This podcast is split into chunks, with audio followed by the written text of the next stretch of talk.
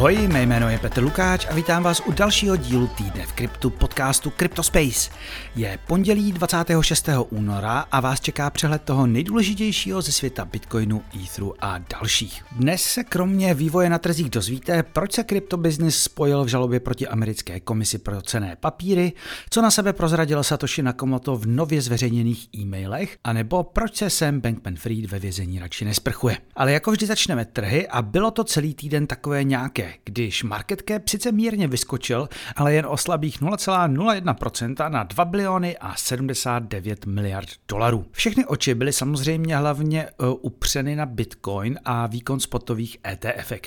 Ty oproti rekordnímu předminulému týdnu o dost zpomalili. Za prvé, v pondělí se kvůli President's Day v Americe vůbec neobchodovalo. No a ani pak zas tak velký zájem nebyl. Navíc ve středu odteklo z GBTC téměř 200 milionů dolarů a tak ETF vykázala vůbec první negativní den od konce ledna. Ostatní fondy ale nakonec zabrali a celkově ETF připsali aktiva za více než 583 milionů dolarů. To je furt slušný. Celkem už jsou za nějakých 6-7 týdnů v plusu 5,5 miliardy dolarů.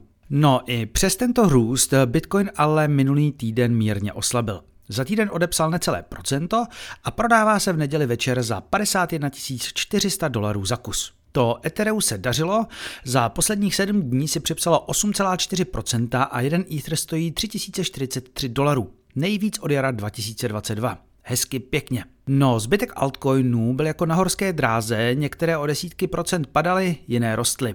Vítězem týdne je projekt sázící na decentralizovanou umělou inteligenci s názvem Singularity Net s tickerem AGIX, který si připsal 63% a dostal se tak do top stovky, v neděli večer drží 91. příčku. No, dvojka je také nepřímo spojená s AI, eh, o téměř 50% vyskočil token projektu WorldCoin. Ten sice s AI nemá nic společného, ale za ním, podobně jako za firmou OpenAI, stojí Sam Altman. No a tokeny vyskočily v den, kdy společnost spustila aplikaci Sora, která umí převádět text do videa. Jen připomenu, že tyto projekty jinak nemají kromě Altmana vůbec nic společného. Ale což i tak si za týden připsal krásných 46%.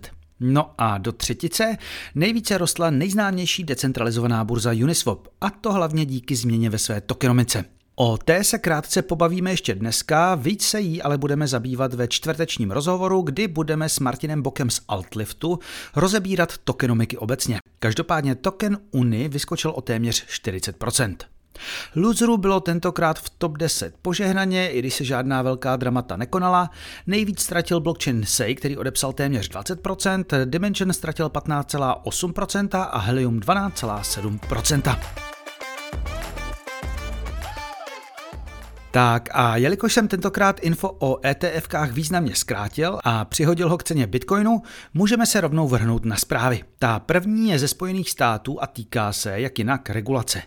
Dala se totiž dokupy koalice velkých hráčů z kryptoprůmyslu a řekli si, že už toho měli tak trošku dost a že jim už komise pro cené papíry se kleze na nervy. Vyrazili tak do protiútoku a SEC zažalovali kvůli pochybným způsobům, jakými komise vynucuje v úvozovkách právo. Žalobu v Texasu podala Crypto Freedom Alliance of Texas a další menší hráči. Součástí této aliance je Coinbase, fond Anderson Horowitz A16Z, Ledger Paradigm a Blockchain Capital. Základem žaloby je vlastně snaha o vyjasnění práva. Tedy v případě krypta toho, zda se u obchodování s velkou částí kryptoměn jedná nebo nejedná o obchodování s cenými papíry. Aliance samozřejmě tvrdí, že nejedná a že je třeba přehodnotit takzvaného Howeyho test. Každopádně to, co si tu říkáme poslední rok, začíná být čím dál jasnější. Americkým firmám už dochází trpělivost jak s Bidenovou administrativou, která kryptu šlape na paty, kde se to dá, i nefunkčním kongresem, který si prakticky uzorpovalo pár magamagorů a který se k vytvoření nějaké smysluplné legislativy rozhodně nemá. A firmy tak chtějí, aby vše radši určili soudy. Tak uvidíme, jak dlouho to zabere. Tenhle týden jsem, přiznám se na rovinu, neměl úplně čas pročítat všechny různé zápisky ze soudu s doktorkem a falešným Satošem Craigem Wrightem. Združení Kopa ho nicméně pořádně griluje a Wright například přiznal, že některé dokumenty, které soudu předložil, nejsou pravé, některé mají pozměněné datum a tak dále a tak dále. Stálo by to za samotný díl. Co je mnohem zajímavější ale to, že byl jako svědek předvolaný cypherpunkáč Adam Beck. A před soud se během výpovědi dostali e-maily, které mu v letech 2008 a 2009 poslal právě Satoshi Nakamoto. Některé e-maily si vyměňovali dokonce ještě před spuštěním Bitcoinu. No a pár dní poté svědčil další developer Marty Malmy, který zase zveřejnil korespondenci z let 2009 a 2010. Celkově se jedná o stovky stránek, které ukazují zajímavé detaily ohledně toho, jak tvůrce Bitcoinu přemýšlel nejen o kryptoměnách, ale například i anonymitě. A není to tak stoprocentně pozitivní, jak si myslíte. Například tam také byly detaily o bankovních platbách, které měl Satoshi provést a podle kterých by se možná dala dohledat jeho identita. Kdyby tedy banky někdy pustily detaily. Výborný thread ohledně mailu od Adama Beka udělal třeba Pete uh, Rizzo na Twitteru, mal mi pak všechno rovnou hodil na GitHub. Oba linky hodím do newsletteru. Pražský Startup Yard oznámil spuštění už druhého ročníku Tatum Blockchain akcelerátoru. První kolo bylo spuštěno v září 2022 a podílely se na něm investiční firmy Depo Ventures, Purple Ventures a firma Tatum. Rozhovor s jedním ze zakladatelů Tatumu, Jirkou Kobelkou, jste si na CryptoSpace mohli poslechnout loni na podzim. Sedm firm už získalo od akcelerátoru investici a osmá nyní finišuje. Druhé kolo by se mělo spustit už letos na konci března, zaměřit se chce Startup Yard na firmy ze střední a východní Evropy a co do oblastí by mělo jít o fintech, mediální průmysl a vývojářské nástroje. Takže kdo má startup a hledá mentory či investory, tak na to hoďte oko.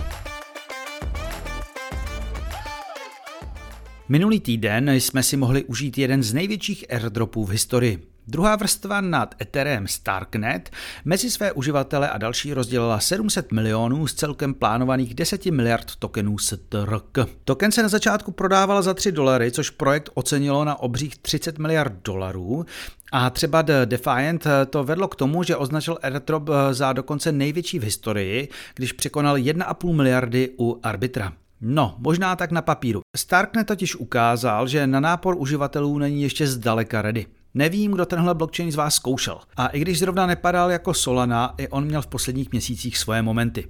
Někdy prostě transakce neprocházely vůbec, jindy jim to trvalo třeba 20 minut. No a teď si představte, když se pár set tisíc degenů pokusí stáhnout svoje tokeny naraz. Já na ně čekal třeba pět hodin, teda na té peněžence, kdy jsem je dostal. Na té druhé, jelikož měli debilně nastavený pravidla, tak i když jsem splňoval kritéria, dostal jsem prd. Každopádně, za těch pět hodin nestál token 3 dolary, ale jelikož všichni rovnou radši prodávali, tak klesl na 1,70, 1,80. Takže se rozhodně o největší airdrop nejednalo.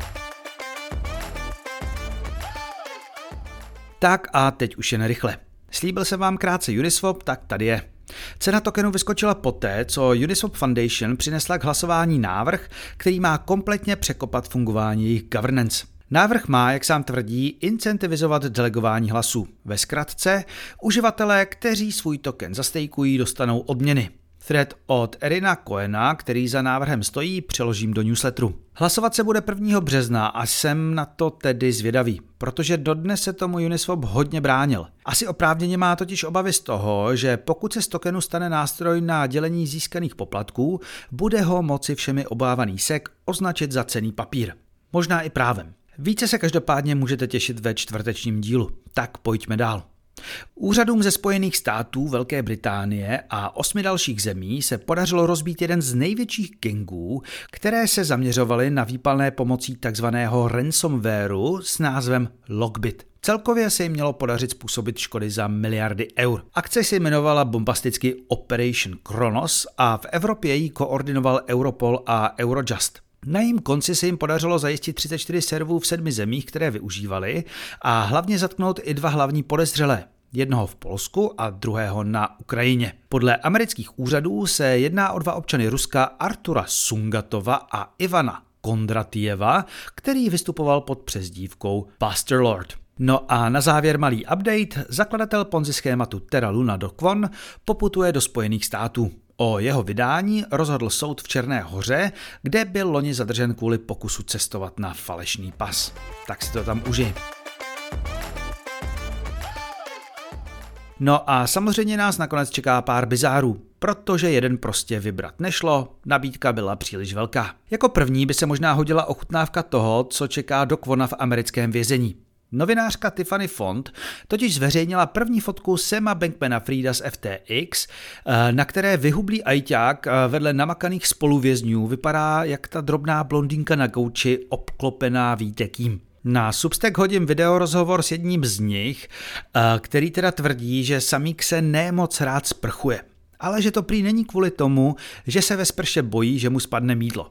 Časy se prý změnily. No a jako bizár číslo dva se dá hodit i víkendový fight, kterého se zúčastnili dva kryptoinfluenceři.